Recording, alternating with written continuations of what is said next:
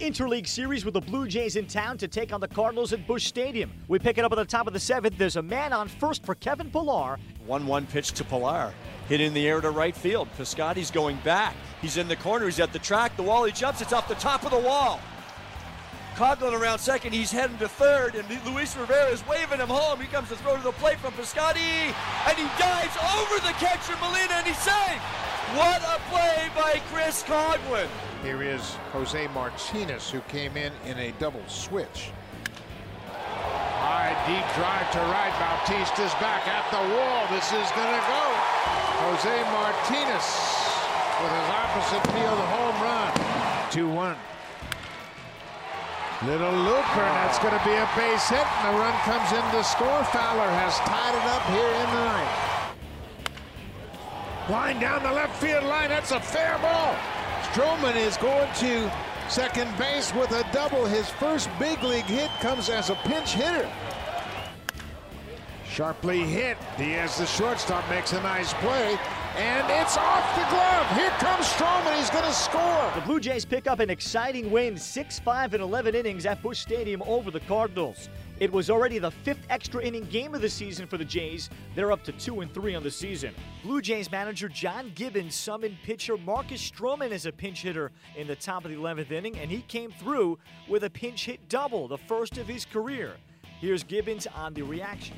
You know what, Arash? He, he's been talking the last, uh, you know, the last two, three weeks. He, he knew the way things were lined up, kind of. He wasn't going to get a start here, you know. Talking about hit, I can hit, but I want to pinch run, blah, blah, blah. And I said, well, you know, you never know, but don't count on it. Sure enough, he's, he, was, he was waiting in that dugout, and then, uh, you know, time came. He went out there, you know, the guy, he didn't look real good, and then he hung him a breaking ball, I think it was, and he hooked it, you know, and uh, and Piercy hit a ball hard, you know, which he, he's, he's been scuffling, you know, and then he got, got, got a break there, so just a crazy game, but you know, you know, a, a, great game, but a crazy game, and, and I mean, emo- for, especially for what, we've been through the last few weeks, emotional roller coaster, you know. So, but Marco was uh, really good again. You know, they drove some balls on him, but you know, he's as good as anybody I've ever seen late in the game when he's getting near near the end, when he's in trouble, getting out of jams, and like his final inning. You know, it wasn't a big jam, but they, he got it back against the wall again. You know, the tough part of their lineup, Molina sitting there, who's who's been really tough on him. So. Yeah, I'm proud of the guys. One thing this group, I said earlier today, they, you know what? They damn near every game we played in, and we haven't won many of them, but they made a run at it every night. I know in spring training you guys didn't work when you're running third base on base running drills, jumping over the catcher. Do you think oh, that's something that in Philadelphia they may do over there in their spring training? Hey, what a play! You know, I don't know if I've seen that. You know, I might have seen a highlight, but I mean, he got. I mean, that, I mean, he got up there, didn't he? Yeah, it's, so that's a game you got to win that game just so that you know that, that makes it worthwhile. You probably would watch that for the next hundred years. Chris Coghlan had a spectacular dive over St. Louis catcher Yadier Molina to score a Blue Jays run as a part of their 6-5 win in 11 innings. Here's Coghlan on his dazzling play at the plate.